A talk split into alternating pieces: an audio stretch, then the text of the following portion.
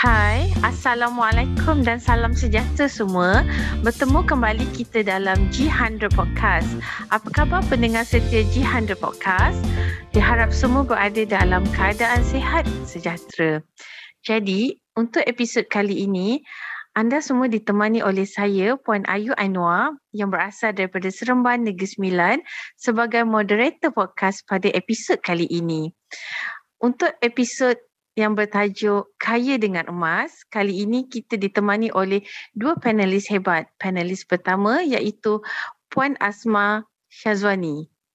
Terima kasih Puan Ayu. Hai Assalamualaikum. Saya Puan Asma Syazwani Syari, boleh panggil saya Puan Asma, pembimbing dan pendidik emas anda. Jadi saya sudah uh, bersama dalam pelaburan dan simpanan emas ini sejak 12 tahun. Dan uh, dan ternyata pelaburan ini mampu memberikan kesihatan yang baik terhadap penjanaan kewangan peribadi saya.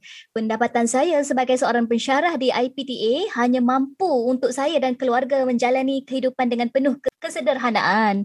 So setinggi kesyukuran kehadratnya dengan ilmu dan peluang yang diberikan untuk memerlukan pelaburan di dalam logam emas fizikal dan logam perak fizikal telah sedikit sebanyak membantu saya dan keluarga untuk menikmati kehidupan yang lebih sempurna. Ah, terima kasih Puan Asma Syazwani. Tengok baru introduction dah bersemangat. Okey, untuk panelis kedua, Puan Zulaika Rabita, dipersilakan untuk memperkenalkan diri. Hai, Assalamualaikum. Saya Zulaika Rabitah binti Zaidi. Saya berasal daripada Alustar Kedah dan saya merupakan uh, dealer aktif public gold dah cecah dua tahun. Okay. Dan simpanan emas telah mengubah kehidupan saya dan keluarga menjadi lebih baik. Ha, nantikan perkongsian saya sebentar lagi apa yang lebih baik tu. Okey, terima kasih Puan Zulaika Rabita. Okey, tanpa melengahkan uh, masa, uh, saya ingin bertanya soalan kepada Puan Asma. Pada pandangan Puan, bagaimana emas itu membuatkan seseorang itu kaya? Uh, ya, betul. Benda yang perlu kita simpan untuk menjadi kaya adalah aset. Allah Subhanahu Wa Taala menjadikan fitrah manusia suka dan cintakan kepada harta benda dan kekayaan. Dengan membina kekayaan di dunia, kita boleh membina, menjana kekayaan di akhirat. Lihatlah bagaimana sahabat Rasulullah dan Rasulullah sendiri adalah insan-insan yang kaya. Mereka menginfakkan harta benda mereka sebagai usaha untuk membantu menegakkan syiar Islam. Banyak pintu-pintu kebaikan akan terbuka apabila kita menjadi seorang yang kaya. Jadi, berbalik kepada soalan di atas, perkara yang perlu kita jaga sekiranya ingin menjadi kaya adalah mengelakkan ketirisan wang. Ubat yang paling mujarab untuk masalah ketirisan warisan wang ini pastinya dengan mengalihkan pendapatan kita dalam bentuk emas. Jadi kita sedia maklum kan emas ni adalah aset yang unik. Kelebihan emas pula berbanding wang kertas adalah yang pertama ia laku di mana-mana, yang kedua ia tiada tarikh luput dan yang ketiga masih diterima walaupun rosak. Okey, anda ingin lagi? Okey, saya berikan lagi dua. Lagi dua, uh, iaitu emas penyelamat sewaktu pergolakan politik dan kewangan serta emas ni sebagai penyimpan nilai serta tiada susut nilai. Wah, menarik perkongsian uh, panel kita yang pertama. Jadi, boleh tak uh, Puan Zulaika, pas bagaimana seorang itu boleh menjadi kaya dengan emas? Bagaimana seseorang boleh menjadi kaya? Okay, sebenarnya tabiat orang kaya ni dia suka mengumpul harta. Berbanding dengan orang kebanyakan, dia suka berbelanja. Ha, jadi kat sinilah dia punya perbezaan ya. Para pendengar podcast dan uh, puan moderator, tabiat orang kaya dia suka mengumpul harta dan dia menguruskan keuangan dia, menguruskan hutang dia dengan baik. Nak jadi kaya, ha, dia kena ada tabiat menyimpan dan tabiat uh, suka kumpul kena kumpul harta dan menyimpan sedikit demi sedikit. Dia tak perlu banyak tapi dia perlu konsisten dalam Islam istiqamah lah ha, berterusan. Sebenarnya emas ni adalah satu alat kewangan untuk kita platform untuk kita menyimpan. Sebab bila duit kita nak belanjakan, dia memang sifat dia untuk dibelanjakan. Tapi kalau emas, emosi terhadap emas tu kita sayang nak jual. Kita memang si, uh, sifat kita terhadap emas, emosi kita terhadap emas kita nak simpan. Ah itu yang kita panggil kumpul tu. Jadi bila kita konsisten simpan, kita konsisten kumpul, uh, itu yang akan menambah kekayaan. Okay. Kalau kita ada bisnes yang paling menguntungkan sekalipun sehari katalah contoh-contoh kita boleh jual uh, nasi lemak seribu bungkus. Tapi keuntungan tinggi ya. Keuntungan orang kata apa secara runcit ni tapi keuntungan dia tinggi tapi kita tak pandai nak simpan uh, jadi tak boleh lah nak simpan tak boleh nak menambah kekayaan walaupun kita mem- memiliki perniagaan yang paling menguntungkan sekalipun tapi kalau kita tak ubah tabiat kita untuk menyimpan kita tak boleh nak kaya. Ha, jadi ubah dulu tabiat supaya kita dapat kaya dengan mengumpul harta dalam konteks tajuk hari ini kumpul emas sikit demi sikit. Ha, macam itulah. Okay, terima kasih Puan Zulaika. Tiba-tiba rasa excited nak mengumpul lagi, mengumpul dan mengumpul lagi. Eh. Saya ada macam nak bertanya lagi uh, kepada uh, Puan Asma. Apa kelebihan menjadi orang kaya yang menyimpan emas berbanding orang kaya tanpa ada simpanan bentuk emas. Ada beza tak puan? Boleh tak puan sharekan? Ah, rahsia orang kaya bertambah kaya adalah dengan sentiasa menyimpan aset berharga dan wang tunai hanya cukup untuk pusing modal perniagaan. Apa ni saya ada pengalaman sendiri bagaimana saya uh, berjaya menemu bual seorang yang amat kaya dan macam mana dia punya praktis. Uh, jadi saya ingin kongsikanlah apa yang dipraktis oleh beliau. Jadi kan, jadi yang pertama sebenarnya uh, orang kaya ni mereka menyimpan dahulu, bukan berbelanja dahulu. Ha, kan bukan berbelanja dahulu. Macam mana ni? Ha, ini adalah rahsia paling besar. Rahsia paling utama untuk menjadi kaya adalah dengan menyimpan. Kalau kita tengok uh, refer kepada Puan Ainun, Puan Ainun guru bisnes pun beliau pernah mengatakan ha, untuk orang yang memulakan perniagaan ni dalam tempoh tiga tahun pertama mereka harus ada istilah ada mengamalkan ikat perut dahulu. Apa yang dimaksudkan dengan ikat perut tu? Maksudnya menangguhkan ke uh, ke apa kepuasan, uh, menangguhkan uh, nafsu berbelanja. Uh, jadi dalam tempoh tiga tahun pertama membina perniagaan itu uh, jangan berbelanja berlebihan, kan? Uh, jadi sebenarnya uh, tabiat lumrah manusia ni kita ni memang wang ni untuk dibelanjakan. Uh, kan wang ni untuk dibelanjakan. Pakar kewangan biasanya mencadangkan uh, mencadangkan kita menyimpan minima 10% dari jumlah pendapatan. Jadi cuba kita semak, adakah kita telah bertindak menyimpan 10% dari pendapatan atau wang gaji hilang entah tanpa dikesan. Betul tak? Gaji yang sedikit ni sebenarnya bukan alasan untuk kita tidak menyimpan kerana lumrah kehidupan. Lagi besar periuk nasi, lagi besar kerak uh, iaitu bermaksud lagi besar pendapatan lagi besar perbelanjaan. Jadi perkara paling penting untuk memuput tabiat disiplin menyimpan untuk mencapai kebahagiaan hidup tanpa masalah ke- kewangan dan menjadi kaya uh, kita kena disiplin lah menyimpan tu. Okey yang uh, yang yang kedua yang diamalkan oleh seorang yang sangat kaya dan dalam dan menyimpan emas iaitu tips yang kedua gandakan wang Okay, gandakan wang. Macam mana kita nak gandakan wang tu? Simpanan wang tidak eh, yang tidak disimpan begitu sahaja di bank atau di bawah bantal kerana nilai wang ni mesti jatuh kan jika disimpan lama. Jadi wang simpanan ni yang kita, mestilah diganda, digandakan dengan mengembangkan perniagaan, membeli aset berharga atau melabur dalam hartanah, emas, saham dan sebagainya. Ha, jadi inilah yang dilakukan oleh orang berniaga, mereka menggandakan wang. Perkara paling penting untuk menggandakan wang ialah ilmu pelaburan. Walau apa pun duit banyak uh, banyak mana pun duit kita, perkara paling utama adalah dengan uh, ada ilmu yang cukup dahulu. Jadi jika kita memilih untuk melabur dalam emas, hendaklah kita mempunyai ilmu tentang emas seperti menyimpan golba atau jongkok emas dan bukannya menyimpan emas perhiasan. Okey, yang ketiga yang dikongsikan oleh, oleh beliau adalah terus bertindak. Ah kan, terus bertindak. Kita ni dah banyak dah ilmu, banyak dah ilmu ilmu kewangan tapi masalah yang paling utama adalah tidak bertindak. Ke ni yang masih tidak memulakan simpanan emas terutamanya masih belum bertindak kerana mereka takut dan mereka terus menunggu dan menunggu tanpa apa-apa tindakan. Walau baca beribu-ribu buku sekalipun, ah tanpa tindakan permulaan pastinya tidak mendatangkan hasil. Betul tak puan?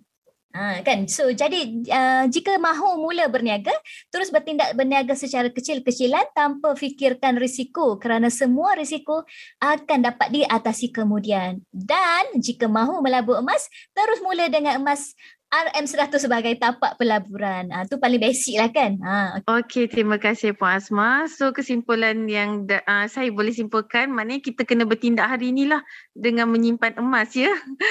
Okey, kalau macam tu Puan Zulaika, ada tak formula uh, untuk kita menyimpan emas ataupun ada nisbah ke yang perlu kita uh, Puan kongsikan uh, untuk simpanan emas itu? Uh, Puan Moderator dan semua pendengar-pendengar podcast G100, ada tak satu formula yang betul-betul kita boleh ikut kan? Ini pandangan uh, daripada pakar-pakar kewangan. Secara peribadi, saya bersetuju. Sebenarnya untuk kita kumpul emas, keyword dia kita kena letak target. Apa yang kita nak capai? Contoh, okay, saya bagi satu contoh nak dana persaraan. Okey. Jika anda nak dana persaraan, pakar-pakar kewangan cakap lepas kita bersara umur 60 lah maksimum untuk nak nak meneruskan kehidupan selepas tu berapa yang kita nak ada? Anda target anda nak satu kilogram ketika bersara. Jika anda nak satu kilogram ketika bersara, anda kena capai matlamat anda sebelum anda bersara. Ah, okey macam itulah. Maknanya seribu gram. Jadi contoh jika anda sekarang berumur 30 tahun nak uh, bersara lagi 30 tahun. Dalam tempoh 30 tahun anda set matlamat dalam tempoh 30 tahun anda perlu simpan sebanyak 1000 gram. Letak target dan matlamat apa yang kita nak capai. Ha, jadi daripada situ kita boleh tak macam mana nak capai 1000 gram dalam tempoh 30 tahun. Contoh yang kedua, pendengar-pendengar podcast malam ni ada yang dah mempunyai anak. Okey. Uh, anda nak buat dana pendidikan untuk anak-anak. Jadi anda boleh letak target dalam tempoh mungkin anak anda baru lahir dalam tempoh 20 tahun. Okey, anda boleh letak anda kena simpan 130 gram. Sebenarnya tak susah untuk nak buat kumpul ni anda target sekecil-kecil. Contohnya 10 gram gold bar, satu dinar, satu dinar tu 4.25 gram. Gold bar 10 gram, jadi anda target. Dalam setahun anda nak kumpul berapa. Jangan terus tengok yang besar tu. Anda tengok yang gold bar yang kecil, kumpul. Sebab tu kita panggil kumpul sedikit demi sedikit dan letakkan target supaya anda dapat capai target anda. Okey, lagi satu contoh yang saya boleh berikan. Contohnya, mungkin pendengar podcast malam ni ada buat simpanan untuk haji. Ha, untuk haji. Haji kita perlukan 70 gram. 70 gram tu tak banyak ya pendengar-pendengar. 70 gram tu 7 keping 10 gram bunga emas. Jadi bila kita pecahkan kepada yang unit-unit kecil, lagi mudah kita nak capai matlamat kita. Okey. Uh, sebenarnya uh, ramai yang rasa macam emas ni dia benda yang mahal dan jadi macam susah nak capai.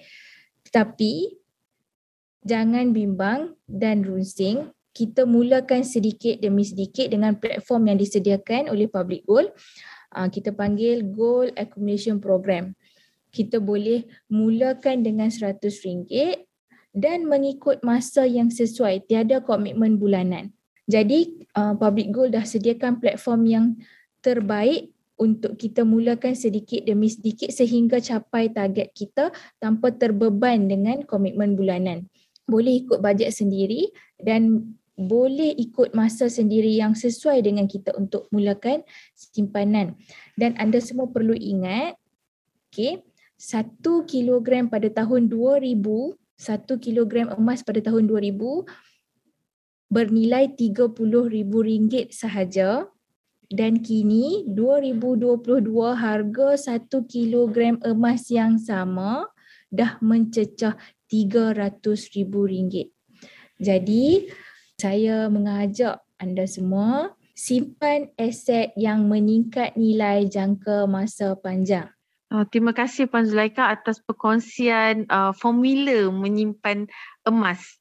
Okey, saya ingin bertanya kepada Puan Asma, adakah setiap orang boleh menyimpan emas?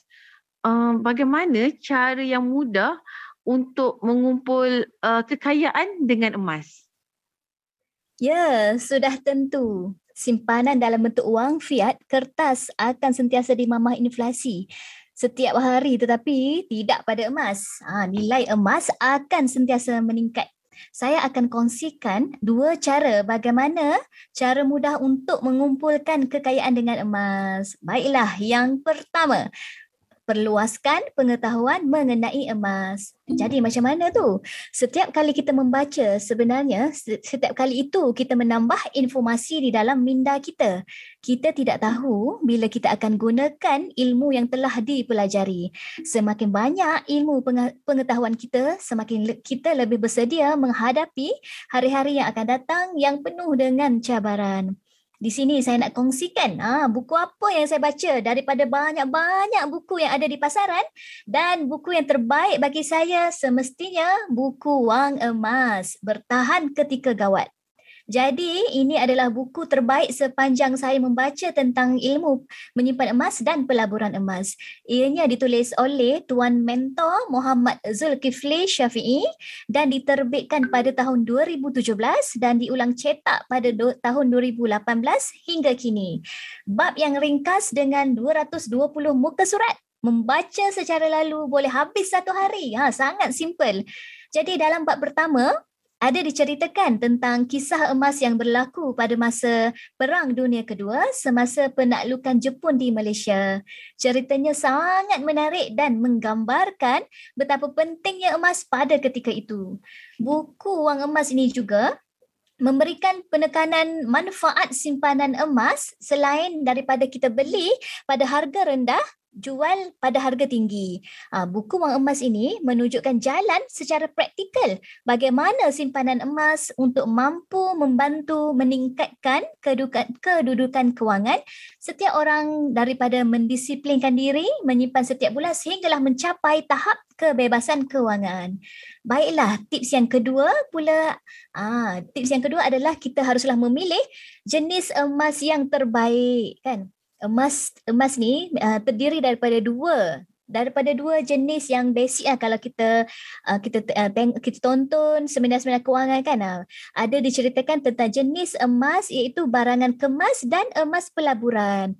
Jadi dengan bijaknya jika kita ingin uh, mendapat nilai yang lebih tinggi seharusnya kita memilih emas pelaburan. Apakah itu emas pelaburan? Emas pelaburan ini terdiri daripada gold bar atau jongkong emas berketulinan 999.9 dan shilling dinar. Ha, dalam bentuk dinar pun ada. Barang kemas pula adalah emas 916 uh, berketulinan 916.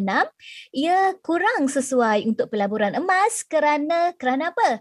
Kerana spread yang tinggi. Jadi ia lebih lambat untuk kita mendapat keuntungan iaitu sesuai untuk pelaburan jangka panjang, kan? Jadi pilihan terbaik membeli emas adalah emas pelaburan yang mempunyai spread yang rendah supaya mendapat keuntungan lumayan dan cepat iaitu seperti shilling dinar ataupun gold bar. Shilling dinar ni ha, mempunyai spread yang harga emas yang rendah iaitu 10 dinar dan gold bar pula adalah 100 gram gold bar ni jenis-jenis ya. Jenis sebenarnya banyak. Jadi saya ceritakan sikit-sikit je. Ha, barang kemas tidak berapa sesuai lah kerana spreadnya yang sangat tinggi. Okay, terima kasih Puan Asma. Sungguh uh, uh, sungguh bermanfaat uh, cara Puan berkongsi bagaimana cara untuk mengumpul uh, kekayaan. Uh, baik Puan Zulaika, saya nak bertanya apakah nasihat Puan uh, untuk mereka yang masih bertangguh ataupun uh, masih takut untuk mula menyimpan emas? Sebenarnya ada lima kriteria yang perlu anda cek sebelum anda beli. Ha sebelum anda nak mulakan uh, simpanan emas, pelaburan emas, ada lima kriteria penting. Uh, saya saya ringkaskan malam ni. Yang pertama, sebelum anda nak beli emas, okey, saya tahu uh, anda cek harga per gram dia rendah. Anda cari tiga company emas, cari kad emas, anda compare. Okay? Yang terendah. Saya dah compare, semuanya memang yang paling rendah adalah public gold. Okay? Yang kedua, spread yang nipis. Spread yang nipis tu apa? Susut nilai. Okey, susut nilai emas tu sendiri mestilah kurang daripada 10%. Macam mana yang dikatakan, okey ramai yang tak faham uh, saya ringkaskan uh, pada hari ini. Spread atau susut nilai ni bermaksud jika hari ini kita beli emas bernilai RM1,000 dan kita terpaksa menjual kembali emas ini kepada syarikat emas yang kita beli tu jadi berapa yang kita akan dapat balik? Ha kalau seribu ringgit kita jual eh kita beli seribu ringgit kita beli emas tu dan terpaksa jual balik hari ini susut nilai dia kurang daripada 10% bermaksud kita akan dapat balik duit kita sebanyak RM900. Okay. Jadi kita perlu susut nilai yang nipis supaya kita tidak kerugian. Ha, tapi dalam jangka masa panjang, susut nilai ini tak terkesan pun jika susut nilai dia rendah dan dah boleh balik modal dan menguntungkan dalam jangka masa panjang. Okay, jadi dua ciri tadi harga rendah, susut nilai rendah, okay, kurang daripada 10%. Yang ketiga, syarat jual beli tak cerewet. Okey, sama ada gol batu cala, gol batu kemek. Sebab emas ni kita um, nilai dia pada berat. Okey, jadi jika syarikat emas itu tak cerewet nak terima balik emas yang telah dijual kepada kita, dia kita nak jual balik dekat syarikat emas tu. Jadi itulah ciri yang terbaik tak cerewet dalam nak menerima kembali emas yang telah dijual kepada kita. Anytime patah, kemek, jadi apa, cala, kita boleh jual balik tanpa sebarang syarat. Okay, itu menunjukkan ketulinan dia tinggilah. Okay, dan uh, itu dah yang ketiga. Satu lagi, ciri dia stok yang tiada had. Okay, macam sekarang harga emas tengah murah. Jadi kita nak beli berapa gram sekalipun stok ada. Okay, kalau stok ada, sentiasa ada, anytime, anywhere kita boleh beli. Ha, dekat sini ciri yang keempat ni menunjukkan anda boleh beli ketika bila anda suka. Asalkan stok tiada had, bila harga rendah anda nak tambah gram banyak-banyak boleh ha. Dan yang terakhir cawangan yang banyak di seluruh Malaysia. Bila cawangan yang banyak anda boleh memudahkan urusan anda. Okey macam public gold ada di semua negeri kecuali Perlis tapi Perlis tak apa dia dekat dengan Alustar. Ha, sekejap saja dalam tempoh 40 minit dah boleh sampai. Jika anda rasa takut, dan anda masih lagi bertangguh, anda cek lima ciri ini dekat syarikat jual beli emas yang anda nak beli emas, anda nak simpan emas tu. Jika lima ciri ini ada, ha, anda boleh proceed. Ha, anda tak perlu bertangguh lagi, anda tak perlu takut-takut lagi nak simpan emas. Okey.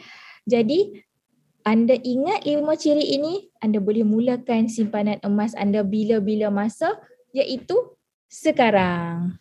Terima kasih Puan Zulaika, sungguh bermanfaat dan uh, sangat baik perkongsian yang dikupas pada malam ini. Jadi uh, sekiranya pendengar ingin bertanya lebih lanjut ataupun uh, mengetahui lebih dalam pasal isu ni, bagaimana mereka ingin menghubungi pen-pen hebat kita pada malam ni. Terima kasih Puan Ayu. Uh, pendengar-pendengar podcast boleh menghubungi saya di talian 017-920-4041 atau boleh juga uh, menghubungi saya di Facebook dengan nama Asma Syazwani A S M A S H A Z W A N I ataupun juga boleh melalui TikTok ah Goal Bestie Goal Bestie underscore. Okey, bagaimana pula dengan Puan Zulaika? Okey, pendengar pendengar pendengar podcast boleh hubungi saya uh, melalui Facebook Zulaika Rabitah Zaidi Z U L A I K H A uh, Rabitah Zaidi.